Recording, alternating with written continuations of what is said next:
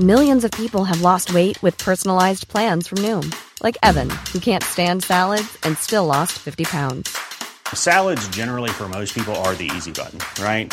For me, that wasn't an option. I never really was a salad guy. That's just not who I am. But Noom worked for me. Get your personalized plan today at Noom.com. Real Noom user compensated to provide their story. In four weeks, the typical Noom user can expect to lose one to two pounds per week. Individual results may vary. Do you know a student getting ready to go to college? Or are you looking at going back to school yourself?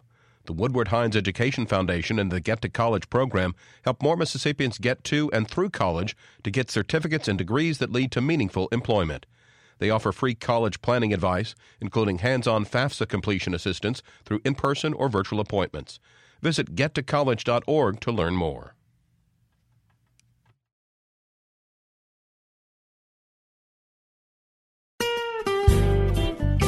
Hi, this is Karen Brown. Thanks for checking out the Mississippi Edition podcast. If you like what you hear, click subscribe, hit like, or leave us a comment if your app has that feature. Then find other MPB podcasts by searching MPB Think Radio on your favorite podcasting platform. Thanks.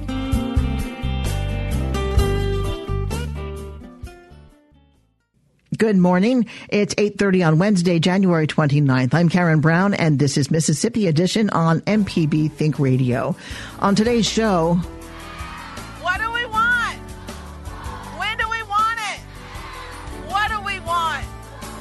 On the when do we heels of the governor's State of the State education reform activists take to the Capitol, we hear from school choice proponents, skeptics, and legislators tasked with determining the fate of the education scholarship account. Then, after a Southern Remedy Health Minute, we examine the risks of acetaminophen overdosage. That's all coming up. This is Mississippi Edition on MPB Think Radio. More than 800 children from Mississippi charter public and private schools rallied at the Capitol on Tuesday in recognition of National School Choice Week. Grant Callen is the founder and president of Empower Mississippi. He spoke to the crowd about the organization's mission regarding school choice. What are these yellow scarves all about? Right? That's the question. School choice. So, what is school choice? There you go. There you go. School choice is a simple notion that all kids are unique, that parents and teachers know their kids best, and kids ought to be matched with the best school for them. It's that simple. It's about kids going to public school and magnet schools and charter schools and homeschool and private schools and wherever they can get a great education. That's what it's all about. That's what we're here to celebrate. All children, not just those born into wealthy families, all children deserve access to a great education, not just those born into the right zip code. And it shouldn't be that you could grow up and have great access to a great education on one side of the street, and right across the street on the other side, you don't have the same access to a great education. So we got a lot of work to do. But thankfully, we are making progress. Mississippi's making progress. Our lawmakers, as, you, as you've heard some this morning, are starting to create new education options for kids. We got charter schools now. We got dyslexia scholarships. We got magnet schools, education scholarship accounts, and some great public schools. All of these have opened doors of opportunities to kids. And our traditional public schools are also making great progress. But for all our progress, there is still 100,000 kids in D and F rated districts. Thousands of families across the state who don't live near a charter school, who don't have access to the ESA. Opportunity for them has not come fast enough. You know what? This is our fifth year in a row. And this is always the most positive, diverse, exciting event at the Capitol every year. This is not a Democrat event. This is not a Republican event. This is a Mississippi event. But you know what? Some have looked at these scarves and said, this event is divisive. Some have said these scarves stand for or symbolize a disdain for public school. Well, let me set the record straight. That could not be further from the truth. We absolutely support public education. We absolutely support schools around the state that are giving many, many children a world class education. This is not about one type of education over another. It's about making sure every child has access to a great education. We simply believe in trying to lift those schools that are struggling and support the teachers who have dedicated their lives to this. And when any school, public or private, is not allowing students to thrive, we believe students deserve to find a school that will. Grant Callen is the founder and president of Empower Mississippi. Dr. Tamela Boyd Shaw is the founder of Leflore Legacy Academy in Greenwood. She says for her, school choice is about providing hope to those who need it. Choice in education is not a mere abstraction. Like its economic cousin, free enterprise, and its political cousin, democracy, it affords hope and opportunity. If he were here to hear this quote being repeated, I would say to him, Mr. 40th U.S. President Ronald Reagan, I could not have said it better myself. John Wells is a parent of an 11 year old who he says has benefited from the policies put forth by school choice advocates. He shared his story at the rally. I come and speak to you today in pride, pride of my state, of our leadership, that they're leading the charge in this country to, to give all of us the choice to be able to choose where we want to send our children to school. Because parents, you guys know, the people who know our children best is us. We know our kids' situation. We know their nuances and what they can handle and what they can't. My daughter, uh, we, we adopted Jalen when she was five years old. She had had encephalitis. Uh, it was a an infection in her brain, and it, it caused her to have some, some issues, uh, which made it harder for her to learn. Uh, at five years old, when we had her, she was nonverbal. She uh, knew two or three words yes, no, water. Uh, had never spent a day in school. Uh, we had started out sending her to a to public school, and they were great. They were really fantastic, but she just needed a little bit more one-on-one care, a little smaller class size. And uh, uh, uh, uh, our CASA worker actually had told us about ESA, and we applied and we, we got approved in 2016. And it's allowed us to be able to get her speech therapists and tutors, and uh, we were able to get her a cu- curriculum. and I'm proud to say that Jalen is this this last term was on the A and B honor roll in her fourth grade class. She's 11 years old. Uh, and it looks like this next term she's on her way to being on the uh, the, the, the the principal's list, the dean's list, with all A's, and uh, we uh, attribute a huge portion of that to the ESA program. John Wells is a parent of an, edu- of an education scholarship account recipient. Coming up, we take a closer look at the education scholarship account and the legislative side of school choice. This is Mississippi Edition on MPB Think Radio. Get your MPB car tag anytime. It doesn't even have to be up for renewal. Simply go to your county office to sign up. When you get an MPB car tag, a portion of the fee helps MPB continue to educate, inform, and entertain Mississippians. For details, visit mpbonline.org slash cartag. We'll see you on the road.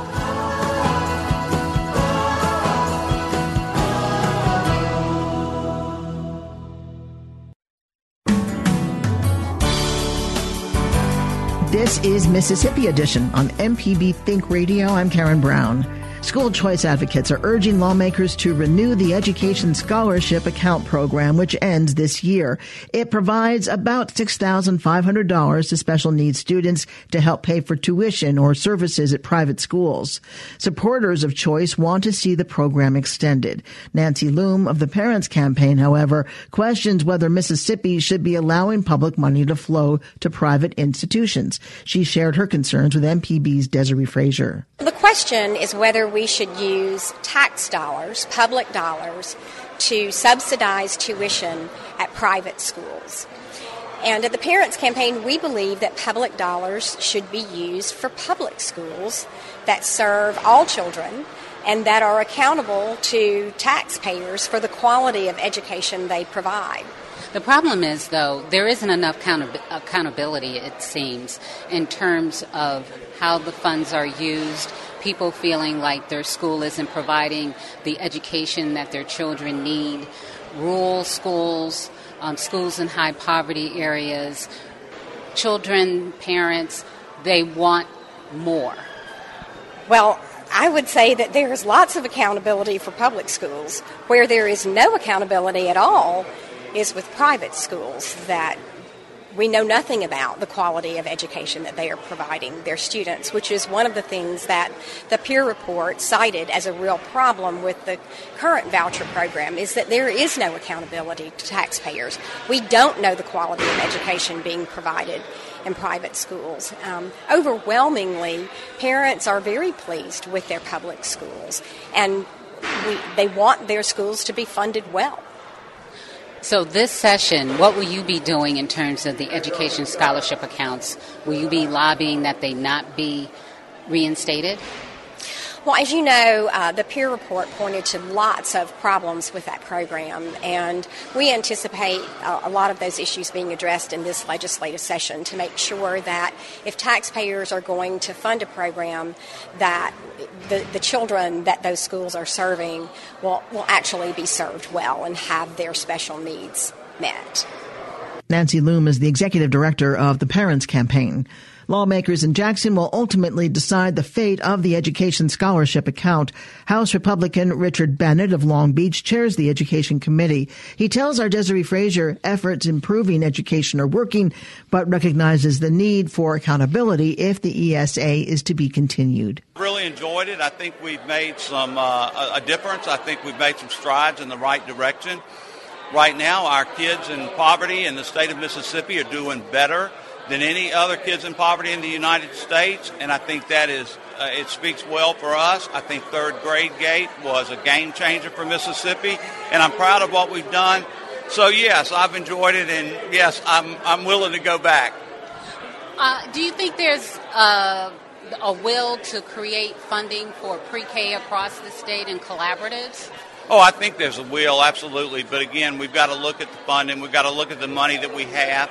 Right now, we have a little bit of money in reserve, but you got to realize if you put pre-K in, that's an on, uh, a reoccurring expense that you have to do every year. So we've just got to look at the money. But yeah, I, I think we're we're dedicated. I think uh, I think the Republicans want pre-K, and I think it will help us. And we're going to move in that direction. And whether it's this year, whether it's next year, it's coming. Charter schools and vouchers, two issues that have been controversial your thoughts about that moving forward? I think charter schools have done a good job. I think that uh, there's a need for them. I think we need to look at the program that we have now and see what's there. I think the voucher program that we have now has a lot of problems. I think that we need to uh, evaluate that before we extend it and make some uh, some changes before we even consider and extending it. And so, if we can come to a compromise and we can work it out, hopefully vouchers will continue. But if not, they're not going to continue because uh, we give public money, and I think you have to be held accountable on how you spend that public money. And right now, I don't know if they're being held accountable. House Republican Bennett is chairman of the Education Committee. Democratic Senator Sollie Norwood of Jackson is on his chamber's Education Committee. He doesn't support the program and tells our Desare Frazier public money should go to public schools. I've met with several educators all across the state. My, my position is uh, we fund the public schools. Let's fund the public schools. Let's give the public schools the money and the uh, necessary tools to educate all children. What's wrong with parents wanting choice for their children? Well, I'm not. I'm not in uh, in opposition to that, but with with the resources that we have, we only have. We, we're not fully funding public education. I certainly support parents wanting their children educated. I want them to receive a quality education, but I think it's unfair to take money away from uh, public schools and give it to other entities. that mean that in that in those cases, you really uh, half doing it on, on both fronts. Let's fully fund or let's fund public education. Let's give them the necessary uh, uh resources to educate all children. Democrat Sollie Norwood serves on the Senate Education Committee. House Education member Larry Byrd of Petal tells our Desare Frazier there is a need for the scholarship account, and he's optimistic something will pass. I think so. I think they will be. They, they serve a purpose. There are children who have needs that are, uh, some public schools are unable or unwilling to meet those needs. and that provides an opportunity for children to get an education that otherwise wouldn't uh, get the services that they need. The peer committee report uh, last year found that there were some accountability issues. Better record keeping was needed. Monies in a few instances were going to parents that shouldn't have received it. Yes, but there are problems and, and we need some reforms. We need our, our tax dollars to, do, to go to accredited services. Republican Larry Byrd represents House District 104 in Forrest County. Coming up after a Southern Remedy Health Minute, we examine the risks of acetaminophen overdosage. This is Mississippi Edition on MPB Think Radio. Hi, I'm Dr. Jimmy Stewart, professor of internal medicine and pediatrics at the University of Mississippi Medical Center. On the original Southern Remedy, we answer questions about all aspects of your health and share some of the latest medical information in the news. You can listen to the show on Wednesdays at 11 on MPB Think Radio, or you can subscribe to the podcast by searching for Southern Remedy on your preferred podcasting app. I'm Dr. Jimmy Stewart, professor of pediatrics and internal medicine at the University of Mississippi Medical Center, and this is a Southern Remedy Health Minute. Got an email from uh, a listener that says, I have a fingernail that has separated and won't come back. Is there anything that I can do myself? So, our fingernails and toenails are part of our skin. They're just uh, a little bit different cells in there that uh, have those different consistencies. Right where they attach, right where they disappear back down into the finger, not at the tip, but at the at the nail bed itself. Uh, that's the cells that actually make that hard material, that keratin that's uh, that's part of the nail. Let's say something happens to that nail bed on a certain time period.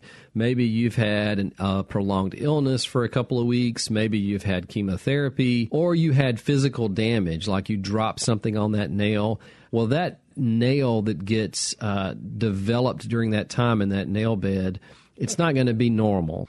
Uh, so it could be in this case that the nail was probably damaged at the nail bed in such a way that it fell off 90 plus percent of the time that's going to grow back. It does take time, again, one to two millimeters a day. But if it's been longer than that, you're unlikely to get that nail back. There are a couple of uh, things, though, to also keep in mind, particularly if there was a dark spot there, you definitely need to see the dermatologist because it's rare, but you can have some uh, skin cancers that actually develop at the nail bed. For more health tips and medical information, listen to Southern Remedy each weekday morning at 11 on MPB Think Radio. Radio. Hi, I'm Jason Klein from Fix It 101. If you ever thought about changing the doorknob or fixing a leaky faucet, some jobs just aren't that difficult, and yes, you can do it. If you want to find out how to do those things, listen to Fix It 101, podcast everywhere. On the next Fit to Eat, I'll be preparing blackened chicken with apple almond quinoa, topped with apple raisin chutney and Creole mustard greens. Our guest is Larry Stevenson, owner of Southern Cultured Orchards and Nursery and self described fruit explorer. We're going to learn about grafting apples in northeast Mississippi, and Rebecca Turner is going to tell us about the differences between whole fruit and fruit juice. It's going to be a great show, so tune in. Join Chef Rob Stinson on Fit to Eat every Saturday at 1, only on MPB TV. This is Mississippi Edition on MPB Think Radio. I'm Karen Brown. This year's flu season got off to an earlier than normal start and is on track to be one of the worst in decades. Alabama, Georgia, Louisiana, Mississippi, and Texas have been among the hardest hit states when it comes to the flu this year. That's according to the CDC. The Acetaminophen Awareness Coalition is urging consumers to double check their medicine labels when treating cold and flu symptoms to avoid doubling up on acetaminophen. Sophia Thomas is president of the American Association of Nurse Practitioners. She explains the need to be aware of the active ingredients in the over-the-counter cold and flu medicines to avoid doubling up on acetaminophen. People catch millions of colds every year, but 7 in 10 Americans use over the counter medications to treat their cold and flu um, symptoms, and many of these over the counter products contain acetaminophen, which is a safe and effective product if used uh, according to package directions. But if they overdose or use too much acetaminophen, um, that can cause complications. Two in three consumers don't consider over the, over the other over-the-counter medications that they're taking when they're choosing an over-the-counter cough or cold medicine. So sem- many of these medicines contain acetaminophen, and in my practice as a nurse practitioner, I have patients that come in every day with cold and flu symptoms, and they let me know what products they're taking. And many times they're using more than one product which contains acetaminophen. Oh, so they're actually double dosing? They're double dosing, and there's actually research that shows that the chances of taking too much acetaminophen um, uh, increase by 24% during cold and flu season. If there's acetaminophen in the cold medicine, which, as you said, is likely, what if they were to take another painkiller like uh, ibuprofen or naproxen or something like that? Is does that present problems as well? No, so ibuprofen and naproxen are considered uh, non-steroidal anti-inflammatories. They're in a different class from acetaminophen, so it's very safe to use um, the ibuprofen or naproxen on top of the acetaminophen. Um, the daily recommended dose by the FDA is no more than 4,000 milligrams in a 24-hour period, and taking um, it as used as directed, it's very safe and effective. But taking more than um, the prescribed dose can uh, be considered an overdose and can lead to liver damage. What else? What, what are are there symptoms initially that you're overdosing using too much acetaminophen? Well, the most common symptoms of liver damage are, are jaundice, abdominal pain and swelling, dark urine, or, or pale stools. Um, what we um, at the Know Your Dose campaign uh, recommend is for your listeners to always read and follow their medicine labels when they're choosing a medication. Check those labels um, for um, to, see if they see the word acetaminophen, which is usually listed on the front panel of the packaging. It's usually in bold or highlighted in the active ingredient section. Uh, sometimes, though, what's important for them to know is acetaminophen may be listed as APAP, APAP, or acetam, A-C-E-T-A-M, on these labels. Um, they also need to be aware if they're taking any um, prescription pain medication like um, oxycodone, Percocet, or Vicodin, these medications can have acetaminophen in them. So if they take those as well as these over-the-counter cold and cough preparations like um, Dayquil, Robitussin, things like that, um, they may be doubling up on their acetaminophen dose. Some people may not know acetaminophen as that. What are some of the brand names of acetaminophen? The most common brand name of acetaminophen is Tylenol, and um, that's what we've known for for years. Um, and you know, over the last 50 years, there have been over 150 studies on acetaminophen, and it's been shown to be very safe and very effective. And the most common uh, reasons that people would take acetaminophen are for pain and fever. So as we're looking at this flu season, and people are choosing other medications to to um, take for their uh, their symptoms, they just need to be aware of uh, avoiding double dosing. How old should a child be before they take acetaminophen? There's uh, infant uh, Tylenol available, and so if you have an infant that has has a fever over 100.4, you can use um, uh, the infant's Tylenol um, very safely. I always, though, say if you do have an infant that has a fever, uh, you should definitely um, bring them into their healthcare provider. Uh, children generally check catch about uh, eight to ten viruses a year, which can cause fever. But there are other things that can cause fever in infants as well. So it's always a good idea to, to consult their healthcare provider just in case. If someone is taking too much acetaminophen, if it's a child, are they more affected? Or if it's an elderly person, are there parts of the population that are more vulnerable to overdosing and the effects thereof? Well, certainly people who have uh, compromised liver sim- uh, livers, if, uh, for example, somebody that has uh, hepatitis C and things like that, uh, need to be cautious when they are taking any product that that is uh, what we call metabolized by their liver. So certainly they should be consulting their healthcare provider before taking um, any medications because you want to be sure that uh, your body is um, able to metabolize it safely. Sophia, you have a website for people to go to for more information? We absolutely do. It's www.knowyourdose.org, and they can visit the website for a list of some common medicines that contain acetaminophen. Um, uh, we'll, we have provide the names of the brand and generic names, so they can always go and check that. And I, we recommend to always read your medicine label to know if your medication contains acetaminophen. Again, it's very safe and effective uh, when used at the appropriate dose, especially now during cold and flu season. But if um, they have any questions, they can go to knowyourdose.org, and we provide a lot of information there. Sophia Thomas is the president of the American Association of Nurse Practitioners. Thank you so much, Sophia. Thank you for having me. Have a wonderful day. You too. Thanks for listening to the Mississippi Edition podcast from MPB News and MPB Think Radio.